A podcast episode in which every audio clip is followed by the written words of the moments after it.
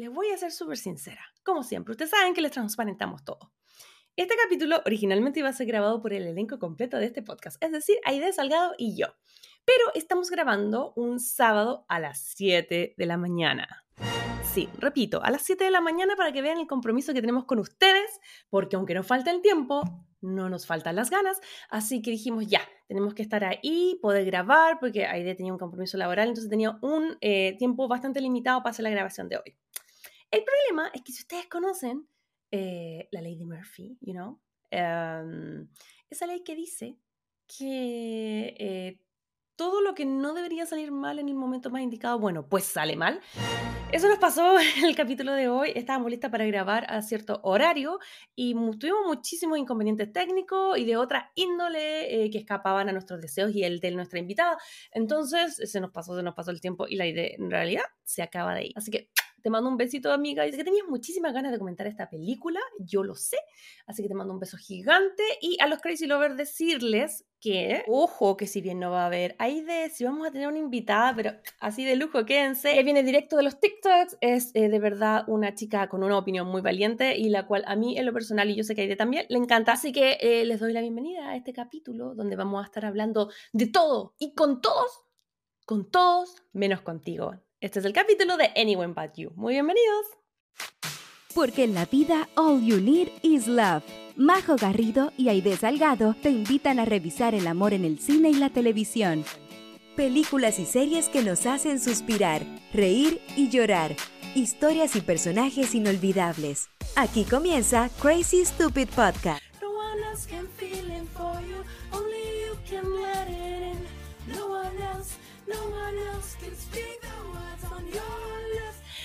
Crazy Lovers. Muy bienvenidos, muy bienvenidos a un nuevo capítulo de este su podcast donde eh, desmenuzamos todas las historias del amor en el cine y en la televisión. Crazy Stupid Podcast, capítulo 116. Pueden creerlo que llevamos tanto tiempo, cinco temporadas.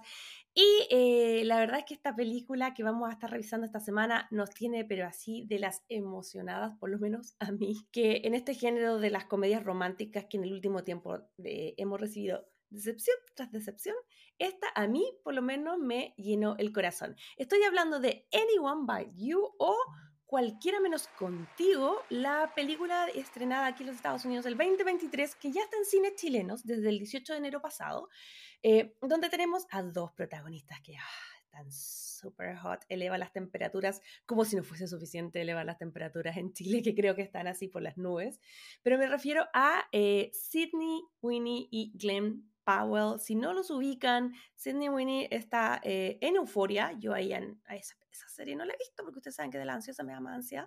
Eh, pero sí la vi en White Lotus y lo hizo súper bien. Y en esta película se luce en una tecla distinta a la que veníamos viendo em, en su trabajo en series y televisión. Y por otro lado, Glenn Powell eh, es un chico que, por lo menos en mi retina, entró como el rubicito de Top Gun Maverick la, nueva versión.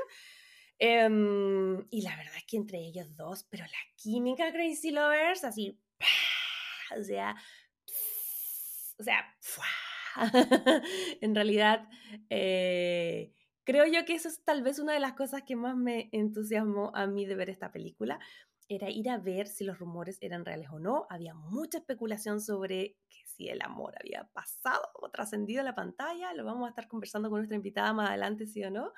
Eh, o por lo menos que creemos nosotras. La verdad es que no sé si, eh, si si pasó o no pasó, pero en la pantalla de que se querían comer con papas fritas, se querían comer con papas fritas. Así que ese tipo de contenido nosotros lo amamos. Por eso decidimos escoger esta película como la película de esta semana. Así que eso, como ya les conté un poquitito antes, ahí estaba lista, se quedó literalmente con los crespos. Amiguita, muchos besitos. Yo voy a ser tu voz representante porque sé, sé que te gustó esta película y, eso, ustedes saben que yo soy más dadivosa, me gusta todo. eso es uno extraño, pero eh, la idea eh, es más punzante y a ella le gustó harto. De verdad que cumplió como ese rol de em, ser comfort food. Ella había tenido un día complejo y salió con una sonrisa de oreja a oreja. Em, y yo sé a mí que te quedaste con las ganas, porque esta película, además de los actores que les dije, incluye un elenco bastante interesante, entre ellos algunas caritas conocidas de este podcast, como por ejemplo Darren Barnett, de, que es nuestro querido Paxton en Yo Nunca, y también eh, el amor de la vida adolescente de la Aide, Dermot Mulroney, a.k.a. Eh, Michael en la boda de mi mejor amigo. Y este es el primer eh, como splash de agua fría o balde de agua fría en la cabeza cuando vemos al galán de nuestra generación ser el tatita, ser el papá de la novia, o sea, ser el papá de la protagonista, un papá medio helicóptero, em, que no cacha nada, que no sabe ni tirarse piquero. Entonces eso como fue como, yo, yo sé que eso a la le impactó, me lo comentó antes de, de, iniciar eh, esta grabación. Así que sí, está heavy. Pero em, si bien no vamos a contar con la presencia de la idea, vamos a contar con la presencia de una gran invitada. De hecho, probablemente muchos de ustedes estén aquí porque a lo mejor están llegando por primera vez. Em, gracias a ella y yo me presento, me aprovecho de presentar. Yo soy Majo Garrido, soy periodista chilena viviendo en Los Ángeles, California y junto a mi amiga Ide, que generalmente sí logra estar en las grabaciones, eh, también chilena, también viviendo aquí en California, tenemos este podcast dedicado al amor en el cine y la televisión. Y esta semana tenemos una invitada, pero así de lujo. Nosotros seguimos muchísimo su contenido en redes sociales. Em, ella tiene una cabellera muy distintiva que a nosotros nos encanta y además tiene una opinión muy, pero muy valiente. Así que los dejo aquí atentos, pero antes de contarles en detalle de quién se trata, Valentina de Valiente de TikTok, digan a nadie aún. Em, quiero sí, sí o sí invitarlos a que nos puedan seguir en nuestras redes sociales, que ustedes ya saben cuáles son, adivinen. Crazy Stupid Podcast en Instagram, en TikTok. Eh, también nos pueden ver eh, los capítulos en YouTube, tenemos página web, todas esas cosas que ustedes ya saben. Pero se lo reiteramos porque a nosotros nos encanta eh, el feedback, nos encanta que ustedes nos ayuden con la pauta. Así que todo lo que nos quieran hacer eh, llegar, comentar, venir a, venir a, ofrecerse para venir aquí al podcast o hacernos llegar sus comentarios, lo pueden hacer en nuestras redes sociales. Y por supuesto que también eh, un favorcito muy grande que nos podrían hacer si a ustedes les apetece es ir a Spotify y, o a la plataforma en la cual nos están escuchando y apretar seguir dar ahí al botoncito, ser parte de esta comunidad. Si están en Spotify, apretar las, estrellitas correspondientes que ustedes sienten que este humilde podcast se merece. Y eh, otro dato importante que siempre recordamos es que si nos siguen en Instagram, vayan a darle una vueltecita a nuestro canal de difusión. Ya vemos dos, así que ya saben. Dicho esto, llegó el momento de eh, pasar a nuestra invitada. Estamos muy contentas de que nos pueda visitar porque nosotros somos súper fans de su trabajo. La seguimos desde aquella época de La Casa del Dragón. Ahí la conocimos por TikTok y de ahí nunca la dejamos de seguir. Ella es una eh, TikToker, creadora de contenido, redactora y fanática, muy cinéfila y fanática de la ciencia ficción, por lo que puedo ver, y sobre todo de todo lo que tenga que ver con Game of Thrones y la Casa del Dragón. Muy bienvenida, Vale de Valiente, muchas gracias por venir. Hola, muchas gracias por la invitación. Es un honor estar aquí desde Santiago de Chile con 40 grados de calor, pero muy feliz. no, sí, sí, hemos escuchado que está muy, muy heavy el calor. Oye, Valentina, como te decíamos, muchas gracias por venir. Em, ya habíamos estado hablando de que eh, eh, vamos a hablar de Anyone Bite You, que es una película que eh, se estrena el 2023. Esta entrevista se concerta porque nosotros te seguimos en redes sociales, vimos que, teníamos, vimos que tú tenías ganas de verla, entonces la concertamos antes de eh, que la viéramos y, queríamos preguntarte un poquitito a grandes rasgos cuál fue tu primera impresión de la película. Mira, a mí me, me pasa algo muy curioso, como yo hablo sobre cine, estoy acostumbrada ahora sin querer divido mi mente como en dos partes, tipo mi lado cinéfilo y mi lado usuaria promedio, digo yo. ¿Me explico? Entonces, por mi lado cinéfilo, no me gustó mucho la comedia romántica. Se ha dicho mucho de que, ah, por fin volvieron las comedias románticas. Pero yo creo que estamos siendo muy poco exigentes. Porque para mí una buena comedia romántica es, no sé, la de eh, las de Matthew McConaughey. Como, eh, yo creo que esa es como mi idea de una buena comedia romántica, o hace un par de años salió, el 2019 parece, 2018, eh, Crazy Rich Asians. Mm, sí. eh, como locamente millonarios, creo que se dice en español. Para mí eso es como una buena comedia romántica. Pero Anyone But, You eh, se me hizo muy corta. Siento que la transición del, como del odio al amor eh, fue muy rápida. Claro, de pronto siento que ahí a veces Hollywood no sabe darle un buen tratamiento al amor. Eso siento yo. Pero como usuaria me divertí, me reí mucho, sobre todo al principio. Yo creo que eh, los dos primeros tercios de la película son súper buenos, al final se me desordena todo, pero al principio me reí mucho y la química de los protagonistas es increíble, así que por ahí me gustó y la recomiendo por eso. que en verdad vamos a entrar ya ahí porque eh, la química de, de, Glenn Powell y de la Sidney Winnie es algo de lo cual se viene comentando hace más de un año. Pero antes de entrar más en detalle en la película, eh, quería que nos comentaras un poquitito más de ti. Nosotros te ubicamos perfecto por redes sociales, pero por si algún Crazy Lover, que es el nombre que le damos a quienes nos escuchan, eh, quiere saber un poco más de ti. ¿Quién es Valentina de Valiente? ¿Qué hace? ¿A qué se dedica? ¿Qué cosas habla? ¿Quién es esta chiquilla? Dirá la gente. ¿De dónde salió? Mire, me presento. Yo soy Valentina, soy publicista, hago contenido cinéfilo en Instagram y en TikTok.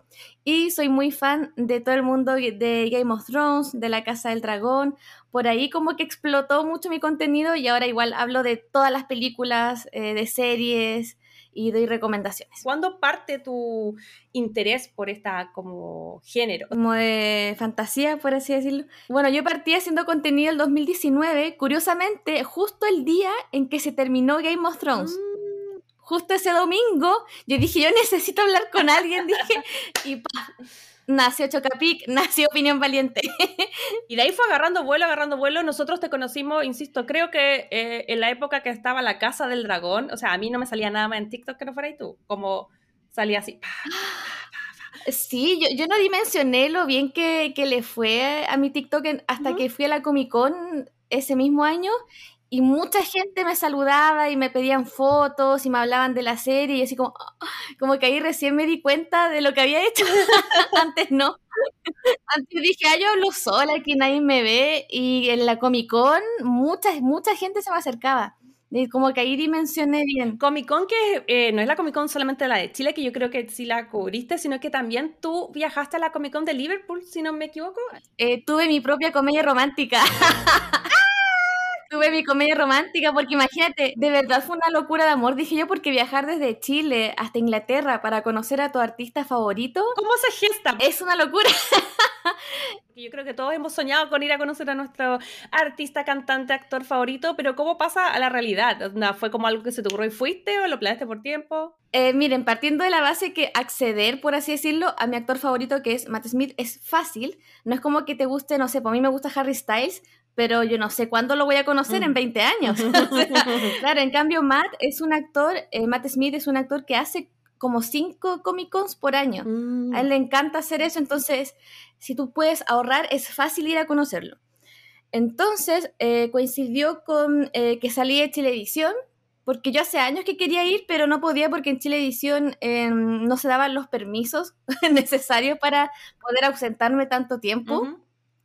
No, nunca eran vacaciones reales eh, trabajando en un canal, es difícil.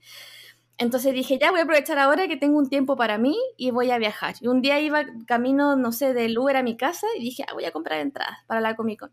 Y compré y pagué para su foto porque él hacía autógrafos y fotos. Los autógrafos los tenía agotados y le quedaban fotos. Y dije, ya voy a comprar fotos con él. Y ahí dije, oh, parece que voy a ir. y como seis días antes del evento compré los pasajes. O sea, fue súper eh, encima todo, fue súper rápido. Primero compré las entradas, las fotos y después fui. Oye, ¿y fuiste sola entonces? Fui con mi mamá. ¡Ay, qué entretenido! Porque ella nunca había salido del país, así que le dije, ya vamos a Inglaterra. Si de verdad era una, era una comedia romántica, le dije, mamá, voy a conocer a mi actor favorito. Muy Wattpad, muy Wattpad. está muy Wattpad, sí tienes razón. Y ya, fuimos a, a Inglaterra, la Comic Con fue en Liverpool, y yo dije, yo soy eh, como que en Londres me ubico bien porque ya había, había, ido antes, mi hermanastro vivió allá un tiempo, entonces yo conozco súper bien Londres, pero Liverpool no. Entonces yo dije, ya, me quiero quedar en un hotel que esté lo más cerca posible al, al centro de convención. Y ese hotel era el Pullman. Y coincidentemente, Matt también se hospedó ahí, en el mismo hotel. ¡Ah! Sí, de verdad fue una comedia romántica. Y bueno, es que en Chile como que se ocupa harto eso de que uno puede ir al hotel como a ver al, artista, y allá también, pero en menor medida. Eh, el tema es que, claro, había mucha gente esperando a Ian Somerhalder de los Vampire Diaries. Todos, todas estaban esperando a los Vampire Diaries, a, Joseph Morgan, al Paul Weasley, a Lian, y solo yo estaba esperando a Matt Smith. Ah, maravilloso. como que yo preguntaba, ¿hay que están esperando no al no sé cuántito, a Taylor Launder, no sé? Y dije, ah, bueno. Y el tema es que Matt llegó en la noche y yo soy tan fan de él que yo como que pensé, ah, va a llegar de negro con su gorro y su lente. Y así llegó, porque él siempre llega así a los lugares, como en su rol de civil. Y yo fui la única que lo reconoció. Entonces tuve como total acceso a poder acercarme tranquilamente, así como, hola, ¿cómo estás? Eh, yo soy fan tuya desde Chile, viajé muchas horas para poder conocerte y él quedó encantado, se emocionó mucho, como que a él le emociona mucho el hecho de que alguien vaya desde tan lejos a verlo.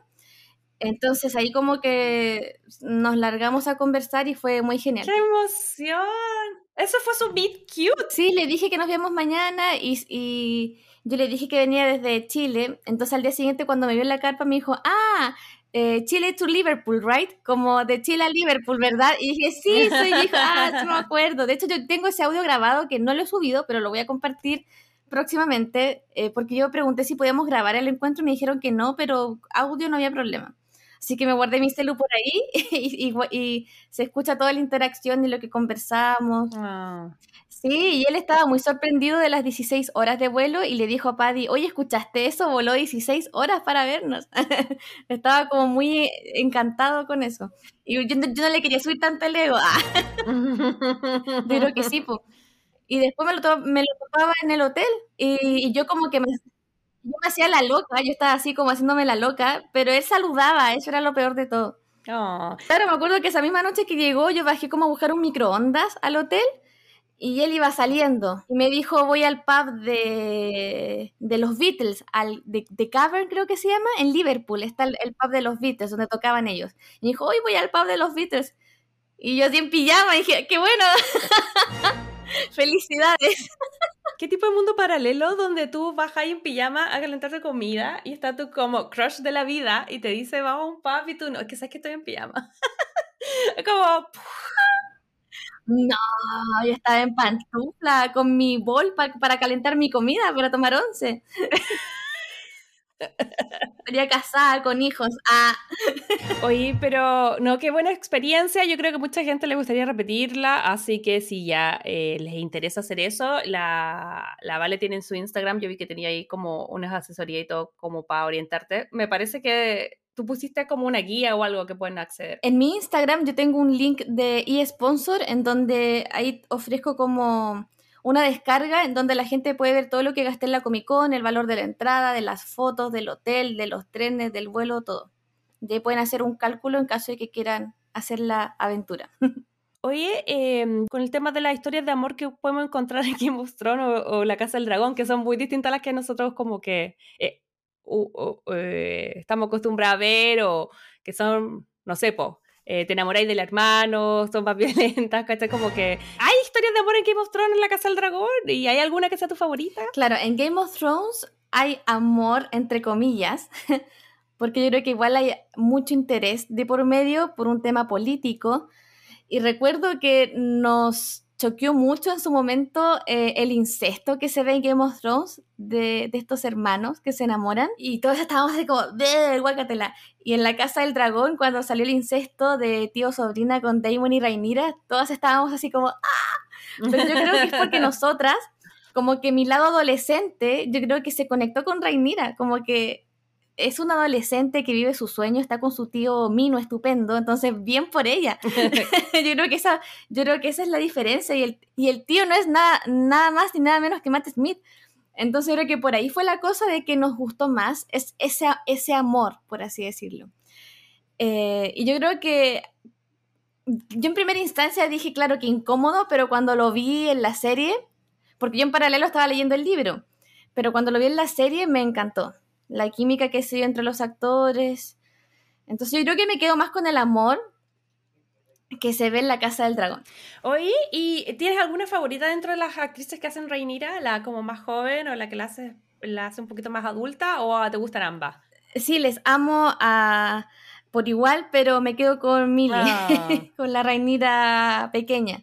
Sí, me gustó mucho la química que tuvo con el actor. Oye, a mí me encantó La Casa del Dragón, pero eh, a mí me pasó que yo la vi eh, como con 5 o 6 meses de embarazo. Una que se muere en el parto. ya no importa, es parte de la vida. Después la otra desangrada, después la otra que le sacan la guagua. Me gustó la casa del dragón, pero que es heavy verla embarazada porque la cantidad de minas que se mueren en el embarazo, que se desangran, que le... Eh, así yo estaba como... ¿Verdad, majo? Mm. Y yo tenía una ansiedad heavy al parto de toda la vida. Yo decía, no, no importa. Y, yo me acuerdo que estaba viendo esa escena donde eh, la mamá de la de la protagonista es como que, eh, bueno, tiene un tema como con cuando va a, nacer su hijo y es como la salvan a ella o al hijo y después la misma Rainira se desangra, entonces... Qué terrible. Yo me acuerdo que la miraba con mi marido y mi marido me decía... ¿Y la Ena que murió quemada? También, también. Entonces mi marido me decía, tú sabes que nosotros vamos a ir a un hospital, que no va a ser así. Y yo así como, pero es que me voy a morir desangrada, es que se me va a salir. Estamos en el 2023, o sea, en el 2022. que hay tecnología de punta. Esto es ficción, sí, qué fuerte, no lo había pensado. Ya pasó, pero, pero eh, fue intenso esa vez. Pero me gustó mucho. Em, claro, yo no soy tan fan como tú, había visto la Game of Thrones en su momento, pero La Casa del Dragón igual me, me llamó la atención porque yo pensé desde el mundo que no es tan fanático, que no me he leído los libros, que solamente había visto Game of Thrones, eh, que tal vez iban a tener que necesitar tener más información para comprenderla y me pareció que corre, o sea, me imagino que quienes se leen los libros la disfrutan aún más, pero quienes no, igual la entendemos y igual la disfrutamos. Yo creo que la disfrutan más quienes no han leído los libros, porque yo ya sé en qué va a terminar la, la danza. Mm. imagínate que fomen, ya, ya sé el final. Entonces no, claro, yo creo que es mejor cuando no, no has leído el libro. Ya sé cómo mueren los personajes. Ay, no, no me digan, no me digan, no me digan. Mejor, yo creo que con la Vale vamos a ir directo a nuestra sección que se llama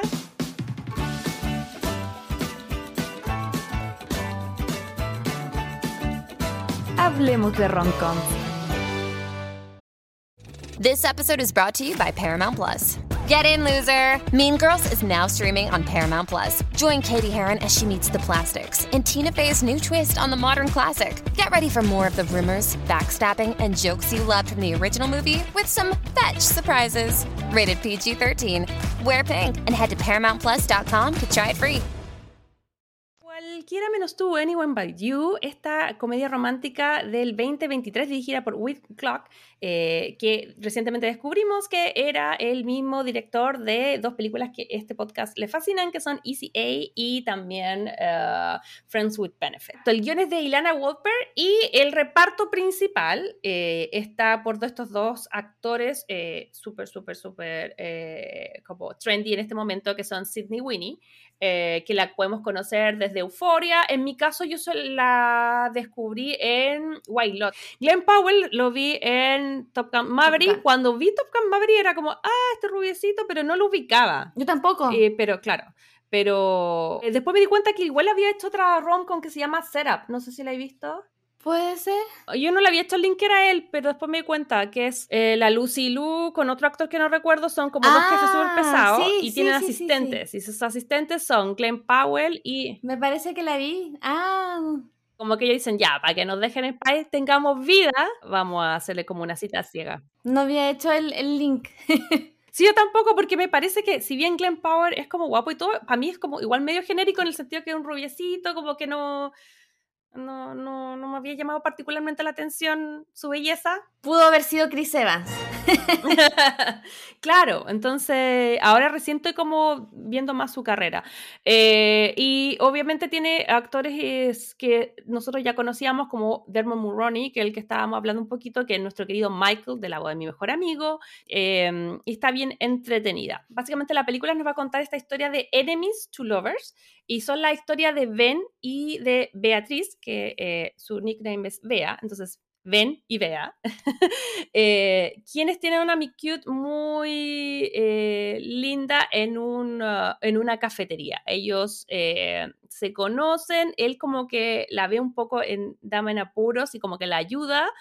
Y, y ahí yo empecé a decir, mm, esto me huele un poquitito como antiguo y ahí me di cuenta, no sé si sabía que esta película es un remake de, bueno, está basada en una comedia de, Shakespeare. Sí, ya se había hecho antes. Hay una versión con la eh, en el 93. Que actúa el, este actor de la cacería en Venecia. ¿Cómo se llama? El que hace detective. No me acuerdo. Sí, sale la Emma Thompson también. Creo que ella es la. El, el detective de la, de, la, de la muerte en el Nilo. De. Cacería en Venecia, no me acuerdo cómo se llama eso. Ah, se me fue. Y se llamaba la película Mucho ruido, pocas nueces, algo así, ¿no? Sí. En español y está en Prime Video. Pero sí, había una película anteriormente con esa inspiración de Shakespeare. Esta película parte eh, en Nueva York, se sitúa em, cuando Bea, ella va atrasada, va a una cafetería porque en realidad estaba que se hacía pipí, que no estaba ahí, estaba como ahí tratando de, estar campanita, apretando todo. Cosas que pasan. Y no le pasaban en las llaves del baño, no le pasaban las llaves del baño. Y bueno, ahí aparece este chico estupendo que estaba comprándose un cafecito y como que en el fondo le ayuda porque el tema era que si no eres cliente no te pasan las llaves del baño o el código del baño. Así que eh, ahí se conocen y como que enganchan inmediatamente. Y a mí me pasó que eh, igual desde un principio yo iba con, esa cosa de decir, ¿será tanto así la química? Porque transparentemos que todas fuimos medias de chismosas, porque todo el año habían estado hablando... Hubo un chisme por ahí del supuesto afer entre estos dos actores, entre, entre Glenn y entre Sidney. Mira, yo creo que fue un poco de PR, tipo un poco de marketing, porque el, la pareja, el futuro marido de Sidney, es productor también. Sí, pues también es productor, entonces no creo que delante de él se, desarrollara alguna narrativa en la vida real de ellos, así como que pincharan si tu, novio está detrás de cámara, o sea, me parece extraño. Entonces yo creo que fue un poco de marketing lo que ellos hicieron, eh, pero no creo que haya algo más allá. Y si lo hubo bien por ellos, pues. Pero claro, como bien tú dices, fuimos bien por el, eh, fuimos por el chisme. fuimos por el chisme, a ver qué tan real era esta química. Y sí, la verdad es que tienen bastante química, ya a un nivel sospechoso. Pero funciona bien en la película.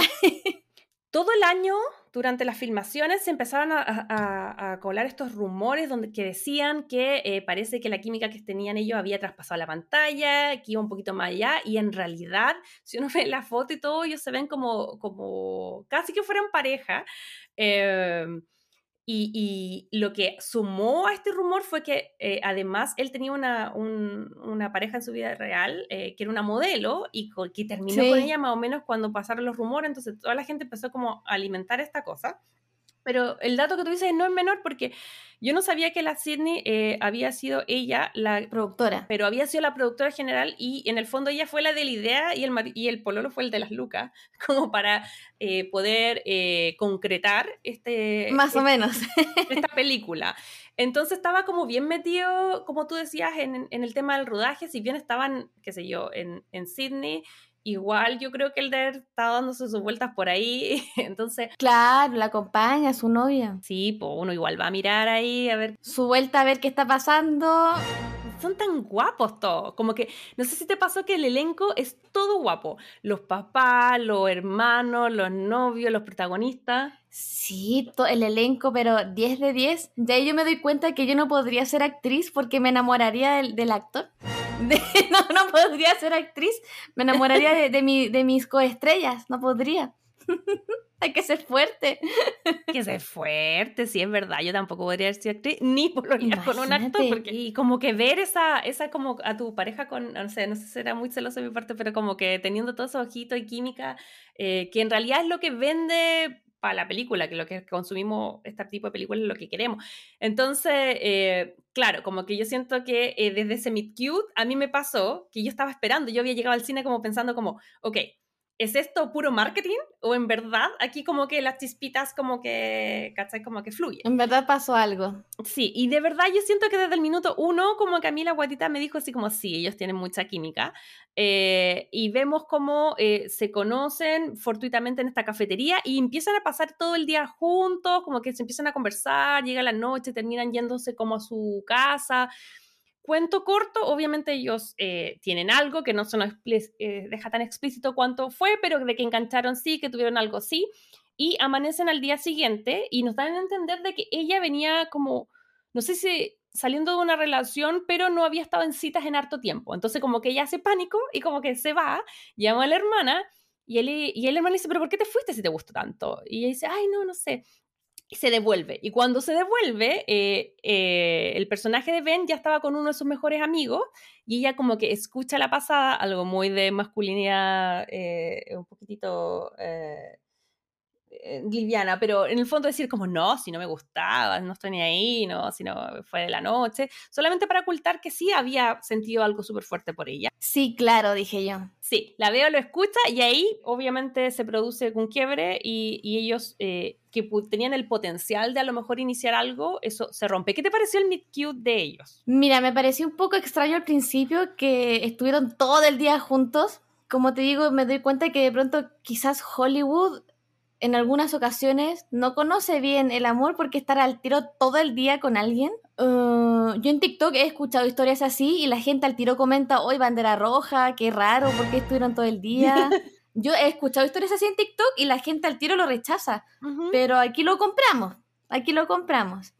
Entonces, insisto, si tú, lo, si tú ves esta película con un enfoque de, de ver cine y de que todo te haga sentido, lo vas a pasar mal, pero si tú la ves con con corazones en los ojitos y con una, en una burbuja rosa, te va a encantar la película y funciona de lo más bien, pero cuando uno se empieza a cuestionar esas cosas, eh, ahí hace un, un, poquito de ruido pero me gustó mucho el, el, primer golpe que dio la peli, como este malentendido que hubo me fascinó. Yo creo que eh, tienes razón, eh, sería como mucho el tema de la, de la, red flag, pero yo creo que eh, ahí está el desafío en cómo aterrizamos, eh, en este caso que es una adaptación o inspirado en una historia que es bastante antigua, donde en verdad no sería raro que si alguien se conoce, como que el hombre escoltara a la damisela, ¿cachai? Como, entonces ahí yo creo que está el desafío de los guiones, porque no siempre se logra yo creo que hay varias comedias románticas como 10 cosas que de ti, eh, en el caso de mm. Clueless, que bueno, esa no es Shakespeare, es Jane Austen, pero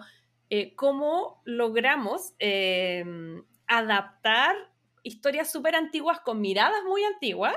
Aterrizarlo. ¿Cómo aterrizarlas sin perder la esencia? Que yo creo que eso es como igual difícil y, que tal vez si uno dice, ah, esto es una historia de Shakespeare, dice, ah, ya, obvio, pasa rápido. Pero si uno no maneja esa información y la idea es que las películas siempre se absorban sin manejo, o sea, que funcionen cuando las vaya a ver nomás. O sea, da lo mismo si tú investigaste para atrás o no, te tiene que entretener en el momento. Así es. Claro, puede pasar eso, porque uno dice, oye, pero ¿por qué te vas con este loco? O sea, anda, buena onda, pero en verdad. Em, ¿Por qué tanto?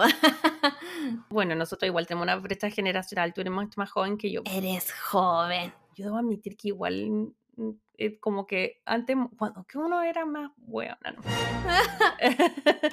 Pero yo creo que sí, en mis tiempos mozos igual, como que de repente me... De hecho, a veces yo digo que, uno se exponía N antes, pero yo creo que una vez como que conocí a un tipo y, no, y sí, pero fue en un viaje, yo creo que esa es la diferencia. Yo creo que en Santiago no, porque uno está como más así como con la guardia baja, pero cuando estáis viajando... Cuando uno viaja, como que es distinta la cosa. Estáis más abierto como a conocer gente. Claro, uno le da nomás, pero... O sea, no, no me ha pasado, pero me imagino que si me pasara, eh, sí, podría pensarlo. Sí, ahora que lo pienso bien arriesgado, pero... No, pero si yo me encuentro, claro, en una cafetería con un chico guapísimo, eh, como lo es Glenn... Eh, claro, yo le caigo, pero en la vida real no sé si me pasaría eso.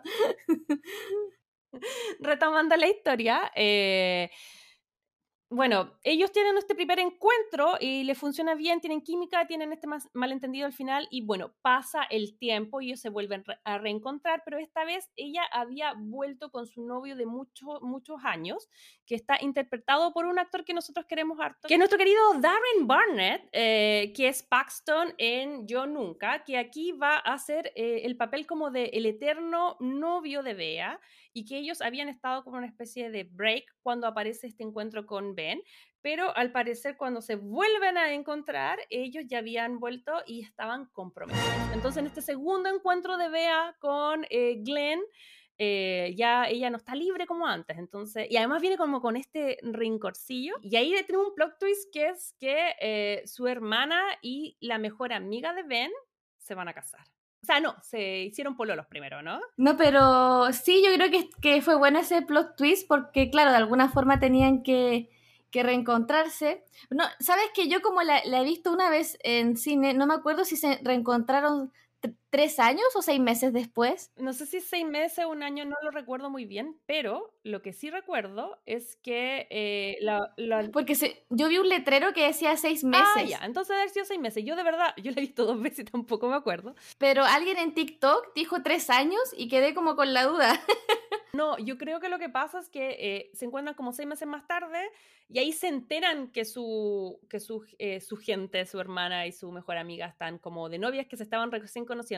Y probablemente cuando ya se casan, a lo mejor habrán pasado tres años, porque tampoco creo que las chicas se tienen que haber conocido y se casaran. O sea, pasó un tiempo.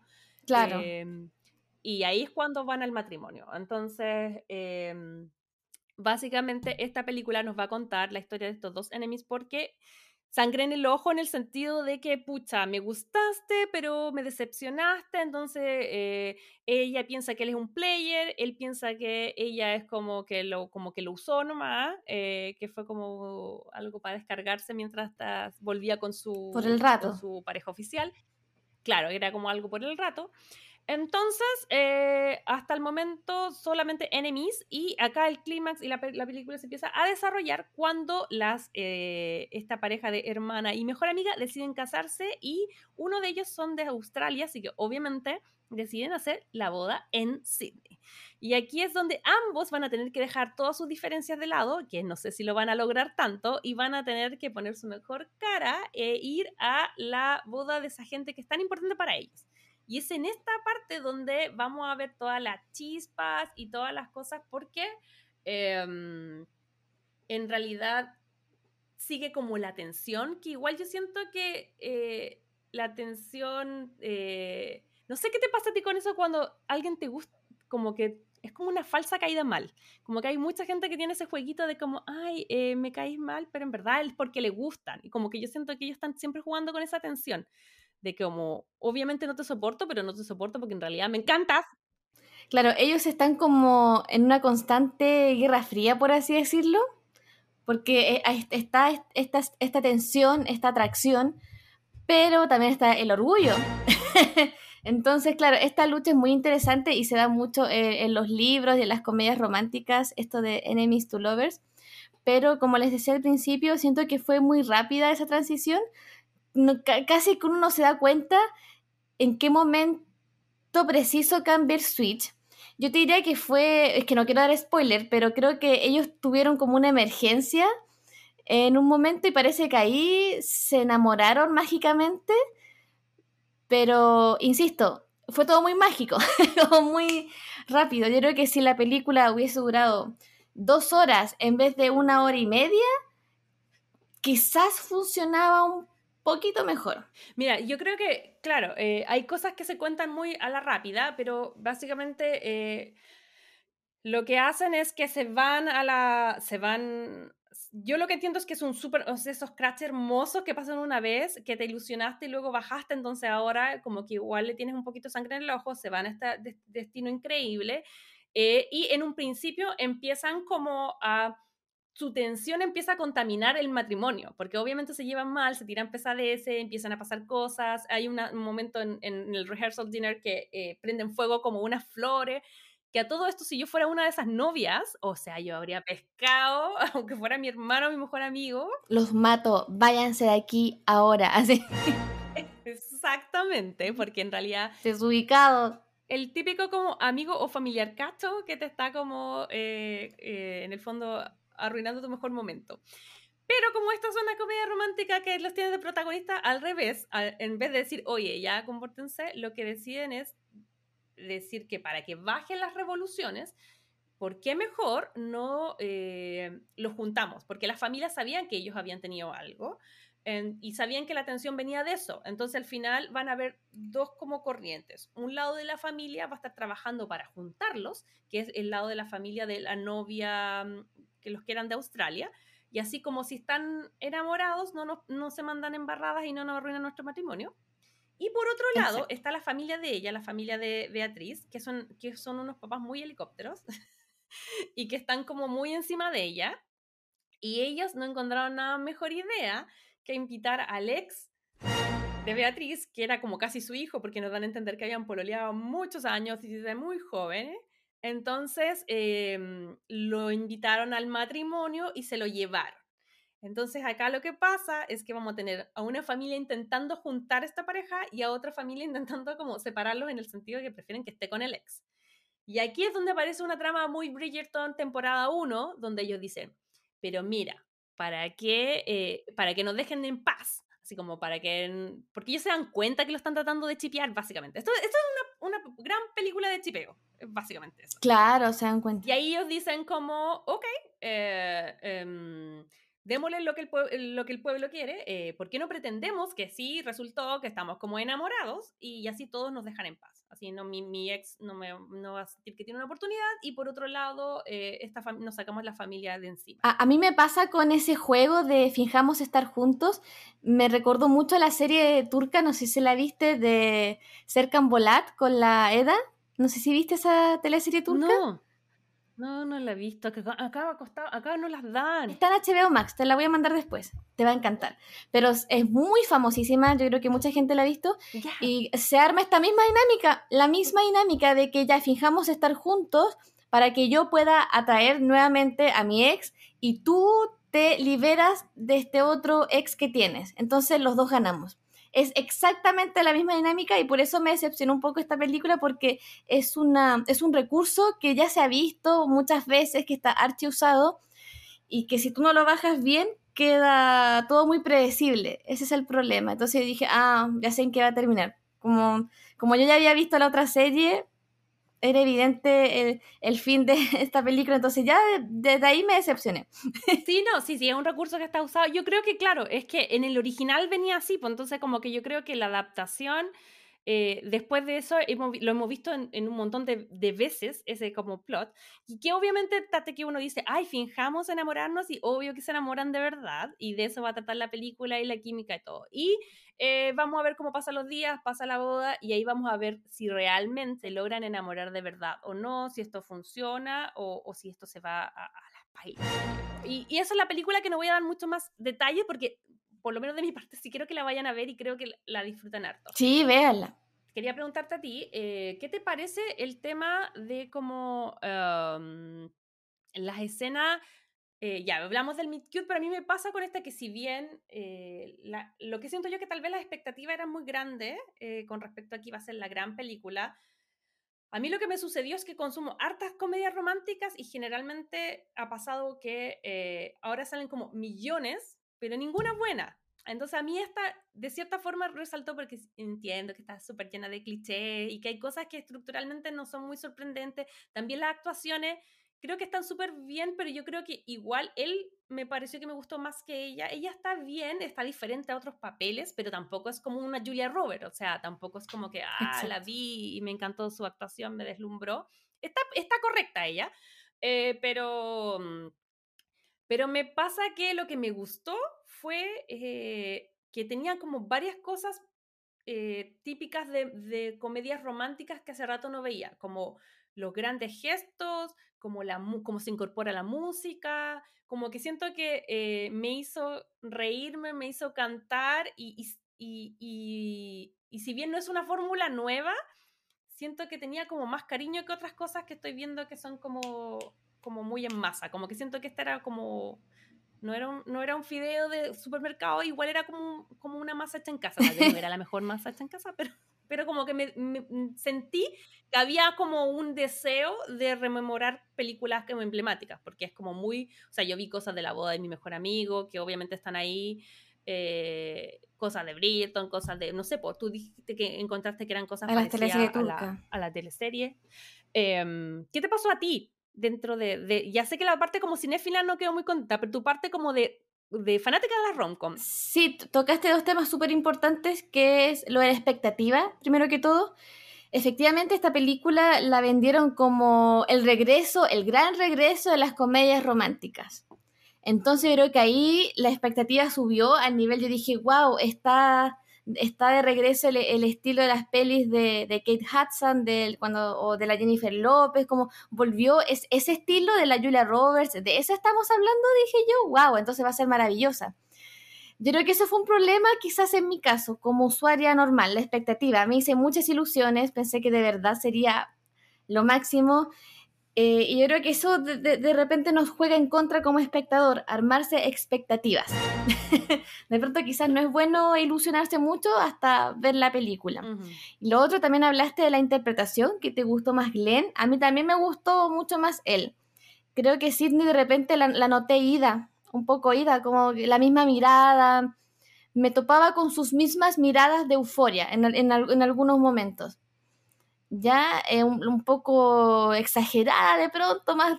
Yo, yo sé que el género pide que tú exageres, pero la noté de repente muy arriba, muy arriba, y él estaba más abajo. Entonces ahí, me, me, chocó un poco eso, detalle.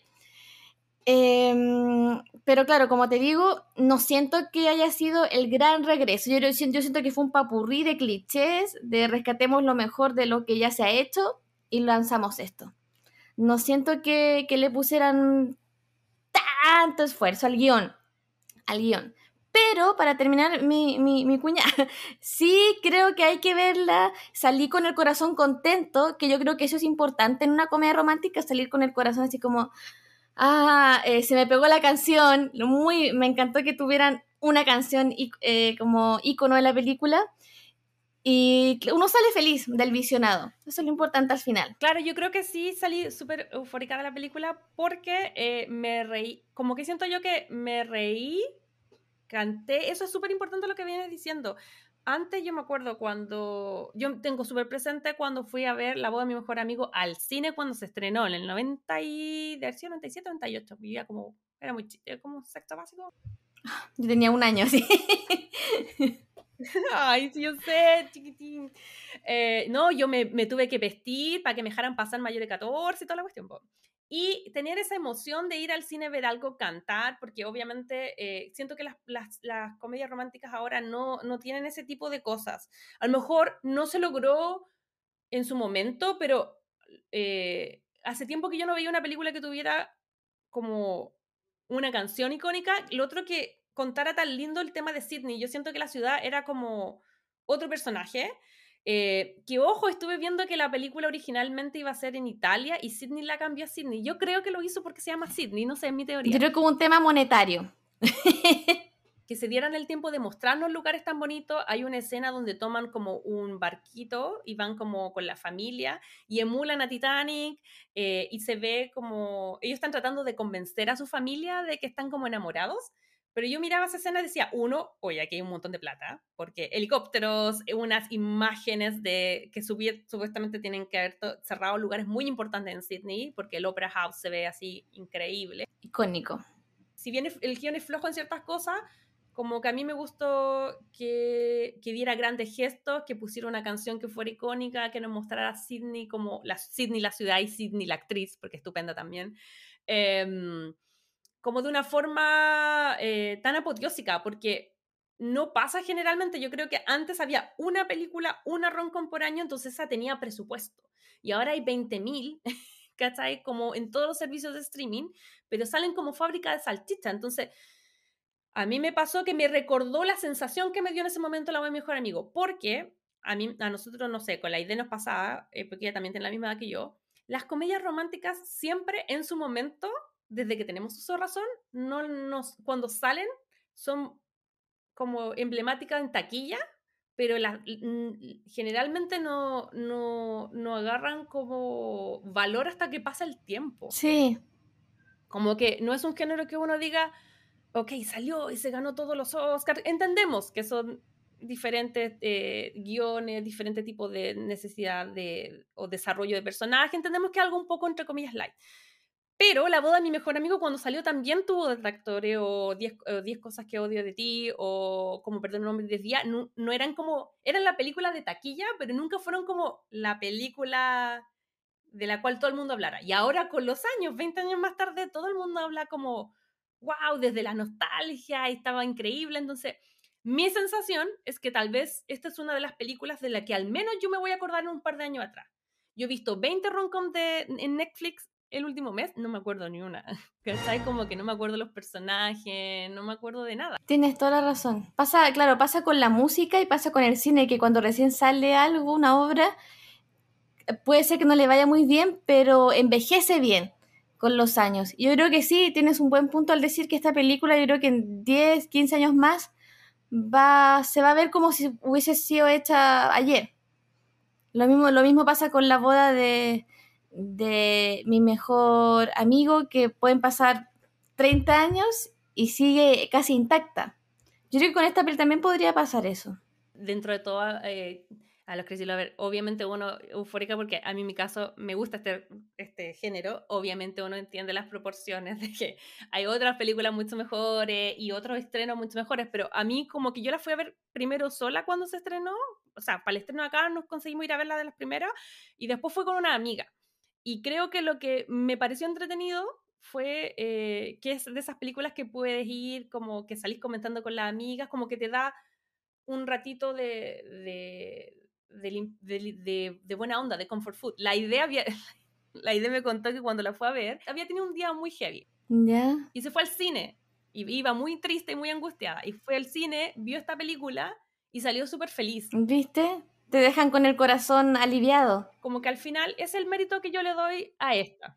Sí, yo también le doy ese mérito, que después del visionado no sale así como, ay, qué ganas de encontrar un amor así.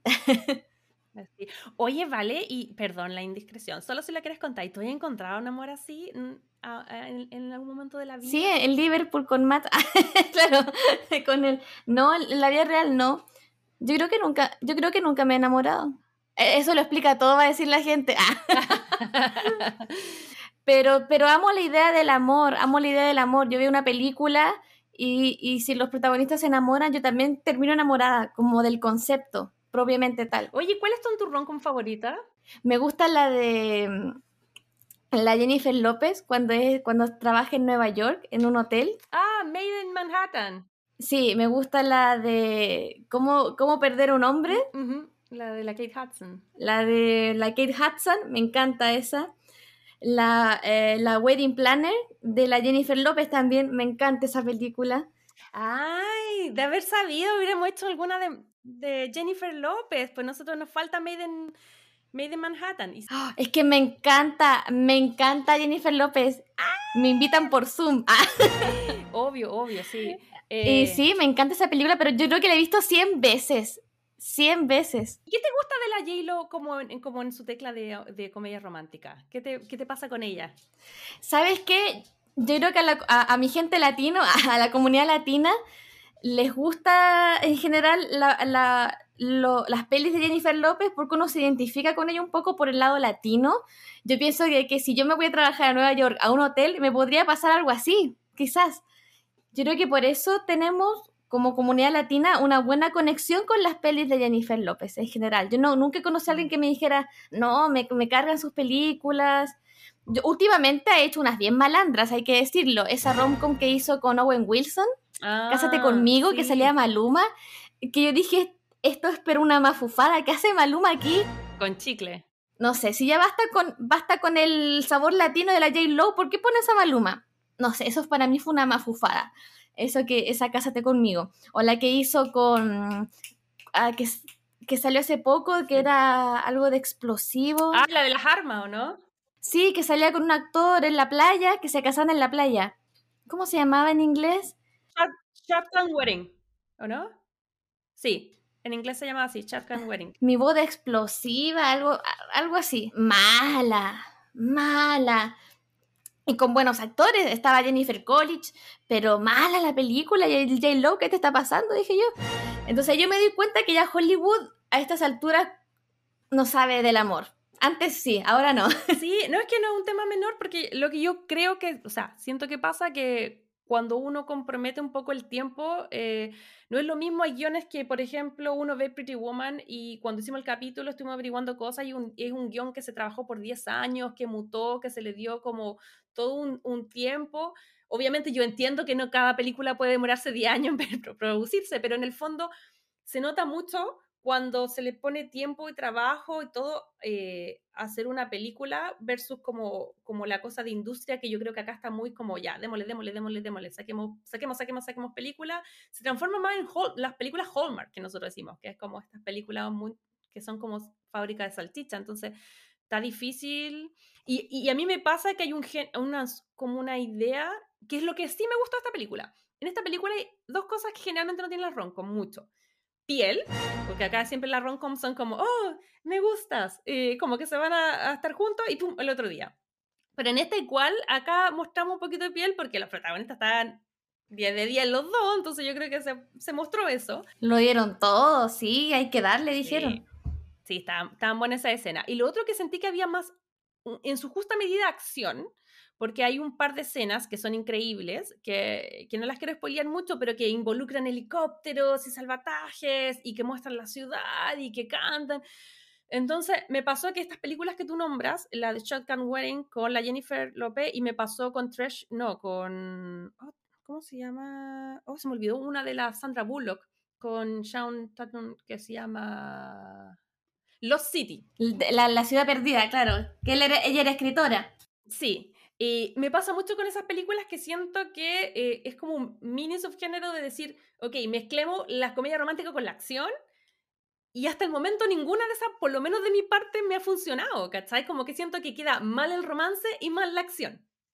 A mí, ¿sabes qué es lo que me gusta? No, no sé qué opinas. Me gusta mucho cuando se mezcla la, la comedia romántica con unos tintes de drama. Para mí, esa es como la mezcla perfecta que yo me inclino como lo mencioné al principio del podcast, eh, de eh, Crazy Rich Asians, locamente millonarios, que es, comedia romántica, de hecho ganó eh, a Globo de Oro Mejor Película, no sé si fue comedia o película en general, pero para mí esa es como una comedia romántica con tintes de drama y yo creo que ahí queda bien, porque le das un toque de seriedad al asunto y, y lo aterrizas un poquito más. Sí. Sí, esta igual yo creo que era como una, es como una obra de teatro con muchas lucas, como que siento que con mucha como más como floppy, como que tal vez por eso no se desarrollan tanto los personajes y va todo tan rápido, ¿cachai? Porque como que van así, ah, como que no se dan el tiempo de contarnos sustancialmente. Claro, no hay desarrollo de personaje, exacto. Sí, va, como más rápido. Pero sí, y, y, claro, pues esta película siento que la acción me gusta un poquito más. En delante te interrumpí, perdón, pero creo que me iba a decir que tú, que tú escribes en Wattpad. Sí, escribo en... Me gusta más leer en AO3. ¿Ya? Pero eh, creo que tiene mejor acceso a Wattpad porque tiene esa aplicación. Y ahí yo escribo harto eh, romance. Entonces, por eso me duele un poco cuando, y yo me tomo mi tiempo para escribir, o sea, eh, he, redactado Enemies to Lovers, que me fascinan, a la gente les encanta como el slow burn, como el quemado lento, podría decirse en español. Eh, me encanta escribir eso y los libros de eso también me gustan. Entonces yo digo, ¿por qué Hollywood no entiende eso? Que tiene que haber una, una transición, no puedes pasar de, de negro a blanco, sino que tienes que pasar por un plomo eso es lo que más me duele del Hollywood actual, que es como que ya vamos al tiro, pasemos de un lado a otro, no importa nada, a la gente no le va a interesar, pero sí, sí importa. Sí, de todas maneras. Oye, qué interesante, no sabía que escribías también ahí. desde como los 13 años. ¡Ay, maravilloso! Llevo como 11 años escribiendo. ¿De qué línea son los personajes que creáis? Me imagino más como la onda que ves tú. Sí, eh, he escrito con personajes, por ejemplo, en la época de Crepúsculo, hacía fanfiction con personajes de Crepúsculo. Después, no sé, pues me gustaba otra serie, otra película y usaba esos personajes. Eh, eh, ahora estoy escribiendo con personajes de la Casa del Dragón. Y fíjate que le va muy bien a ese contenido que escribo, le va muy bien y me gustaría, mis sueños como lanzarme con algo propio, pero me ha costado mucho definir qué quiero contar. Por lo mismo que te digo, que no quiero que sea algo cliché, algo que se haya visto. Por ejemplo, ahora en, los libros, y que, yo creo que no va a tardar en llegar al cine, ah, ya llegó, mentira, ya llegó con culpa mía. No sé si viste la película Culpa mía. Vi el trailer, no la he visto todavía, que son como hermanastros. Ella. Sí, es una buena adaptación, es súper fiel al libro. Yo primero me leí los tres libros y después vi la película.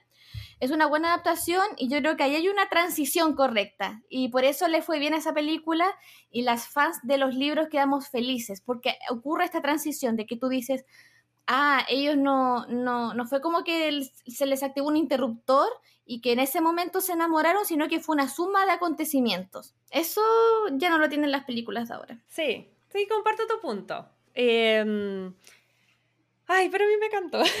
como que siento que... Sí, no, sí. Es disfrutable. No, yo creo que igual está interesante eso, porque eh, a lo mejor uno cuando va como más eh, en la bola de, de, querer que te gusten, porque nosotros hemos sufrido N decepciones. Siento que este año hubo tantas como, ahora viene el vuelo, la RIS. Supuestamente la RIS iba a traer como su, super comeback con Ashton Kutcher. Era horrible la película. No, no. Yo no sé si en Chile se estrenó eh, una, el comeback de la Meg Ryan con David Duchovny. No sé si la, la vieron. Esa se llama What Happened Later. What Happened Later. No, aquí no, no la he visto. ¿Está en alguna plataforma? Es que yo cuando la vi, la vi en el cine. Eh, y fue, es de hecho, la protagoniza Meg Ryan, la dirige Meg Ryan con David Duchovny. Y esa película fue como, ah, ya, esa me convenció un poquito más pero igual también no se compara como con las grandes películas de, de, ella, ¿cachai? Porque yo creo que el tema de la química es importante. Entonces yo me pregunto, si bien esta, esta dupla, eh, creo yo que por lo bien que se llevan y por toda esta cosa publicitaria, yo creo que, no digo que se vayan a transformar en Tom Hanks y Meg Ryan como en la calidad actoral, pero sí en la química en pantalla importante. Y yo creo que esta dupla se va a repetir. A mí me da la sensación, no que hagan una versión 2, sino que hagan otra película. Otra película, sería bueno. Como que siento que, que ya el chipeo eh, ya se hizo y ya quedó en la mente. Y al final Meg Ryan con Tom Hanks, uno los tenía en su mente como que en verdad estaban juntos, pese a que obviamente tenían sus parejas y todo, y, pero era una cosa que se vendía en pantalla. Mira, te quiero dar una recomendación a ti y a quienes nos escuchan que vean las comedias románticas de Bollywood, porque ahí pasa eso que tú dices que se repiten las parejas.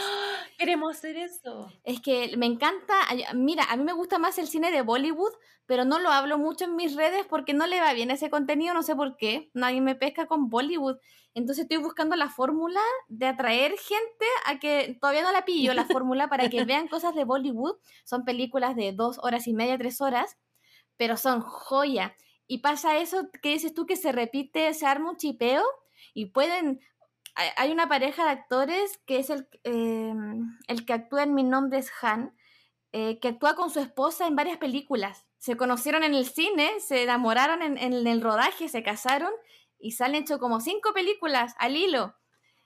Y son buenísimas. El cine de Bollywood le pega pero mil patas al de Hollywood, perdón.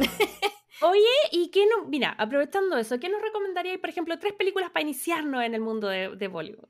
Mira, yo creo, yo creo que es bueno eh, partir con el, con el drama de Bollywood, porque los actores primero los actores eh, de Bollywood primero hacen dramas y después se pasan a otros géneros. A mí me gusta mucho Mi nombre es Han. Yo creo que esa es como una mezcla entre Bollywood y Estados Unidos. Fue como una coproducción me gusta mm, eh, Slumdog Millionaire. Ah, ya, sí, sí. Que también es, tirada para Bollywood. Esa es como la clásica que igual la han visto harto. Y hay otra que actúa la Priyanka, que el nombre es, como bien ofensivo, algo de no te metas con el negro ese, algo así se llama la película, es un nombre muy raro. no, no, te metas con el negro ese, te juro que así se llama que actúa la brillanca con otro actor icónico de, de Bollywood que es como un Chayanne. Eh, yo creo que partiría con esas para empezar a sumergirse en el mundo de, de Bollywood. En Prime Video hay muchas, hay muchas de Bollywood. Me da risa porque cuando yo hice mi práctica en Chile hace muchos años atrás de periodista, yo la hice en ¿Quién quiere ser millonario? Y más o menos en la fecha en que salió Slamdog Millionaire. So era como, wait, what? Ahí tienes romance. Ay, sí, me acordé.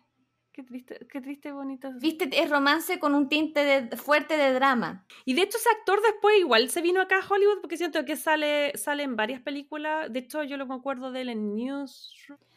Pero Bollywood le da un, un, un buen tratamiento al romance. Yo creo que ya antes de pedirte que de cerrar y todo eso, te quería preguntar, ¿algún momento favorito? Ya sabemos qué cosas les faltaron, pero quería preguntarte, ¿algún momento favorito de la película? Algo que te, te vaya a quedar en la mente, que te haya gustado. Ah, yo exploté de risa en la parte del avión al principio, cuando ella se levanta al baño y este chiquillo está en primera clase y ella como que le quería, ay no me acuerdo, no sé si le quería sacar unos, unos pastelitos que él tenía, parece. Como una galleta. Algo, algo así fue. Galleta, claro, de una tontera. Eh, y ella como que la trata de hacer piola y se sube arriba de él y se estanca con algo. Y queda ahí como atrapada. ahí me dio mucha risa. Sí, encima que en la posición estaban como dado vuelta. Y una señora al lado la queda mirando así como, esa escena yo la he visto en otra película, no me pregunto en cuál, pero lo he visto. pero muy buena.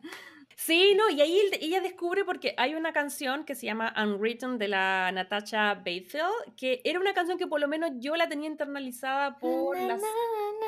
Sí, eh, sí, yo canto pésimo, pero la voy a poner acá de fondo, pero me encanta. Y, y yo la tenía internalizada por The Hill, que es como, no sé si viste alguna vez eh, todos esos docu-reality medios de MTV, que era Laguna Beach, The Hills y todas esas como de adolescentes en los 2000. No, creo que no. Ya, bueno, ahí había una que utilizaba esta canción. Yo veía Mecano. Ah, sí, también. Eh, pero utilizaba esta canción como fondo en The Hills. Entonces yo la tenía en mi memoria. Por eso yo siento que también es una canción que está elegida, no era una canción nueva, es como una canción que fue como que explotó hace mucho tiempo y que de verdad era muy de niño, muy de adolescente mujer, ¿cachai? Como que era muy floppy. Entonces, eso hace más, entre comillas, gracioso que fuera su Serenity Song, porque nos cuentan que este personaje tiene ansiedad, que le da ansiedad volar. Entonces, él escucha de forma repetitiva la canción Unwritten. Eh, y, y, ella se sorprende en un principio, pues, y esta canción después se va repitiendo en varias partes, y eh, me gustó ese concepto de tener como un Serenity Song, como que yo salí de la, de la película pensando, mmm, Sí, hermoso. Como que era una canción que a él lo abstraía de su momento cuando estaba sintiéndose ansioso, cuando podía... Lo calmaba. Claro, lo calmaba. Y, y el hecho que la vayan cantando en distintos momentos súper específicos era bacán. Poder contar con una canción que te transporta a los 2000, que es como los 90 y los 2000, la época dorada de las romcom, fue lindo. A rato sentía que estaba viendo una, una romcom de esa época solo por la canción, solo por la canción. Así que fue buen detalle. Detallazo. A mí me encantaba. Eh, no one else can feel for you. No la voy a cantar, pero a mí que me encanta. No one else. No one else. Super delay cantando. eh, sí, pero era buenísima.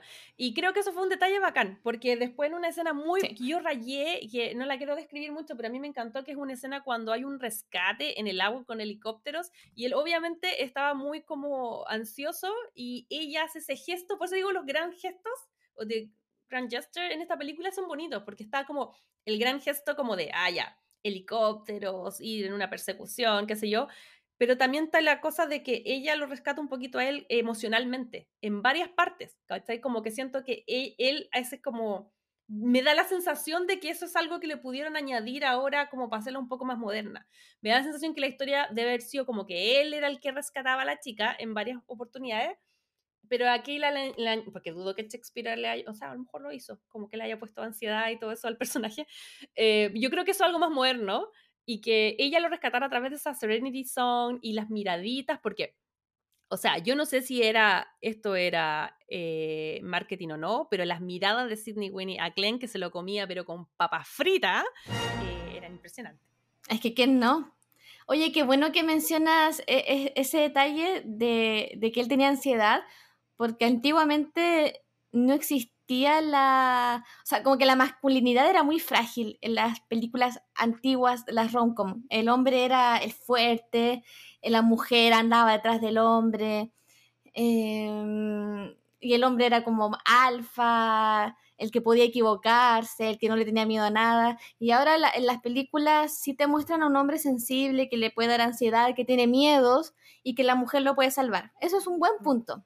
Y a mí me gustó eso, yo como que fue como, ah, ya, bacán y, y rayé y canté, en la, y canté en el cine, así que no sé, a mí me gustó y creo que de las escenas que más me gustaron fue esa del rescate, y que, la, que, ay, que quiero contarla toda, pero no lo quiero hacer también porque los quiero invitar a que vayan al cine, pero yo creo que también el, el, el rol de lo... de... Eh, como en la parte de la boda y al final en los créditos, lo único que les digo es que si van al cine o cuando la vean en la casa, que en algún momento llegará a streaming, eh, como que uno sale feliz, porque siento que el final es muy musical y, y, uno se da cuenta que eh, esta película, esta canción la, la, repiten tanto en la película que los actores estaban ya como chatos. De hecho, vi una entrevista donde Glenn Powell dice que en su rap de Spotify de ese año le salió la canción porque la tenía que escuchar y escuchar para aprenderse la letra. para aprendérsela. Y salió una foto que se le, le escribía en la letra. Hay una foto que salió hace poquito que está como en, en, como Dios lo echó al mundo, pero con una con un cartelito con la letra de la canción. Con la letra, sí, pues. Sí, sí, sí. Así que no, pero me pareció bacán como, como ese, creo que le aportó un montón.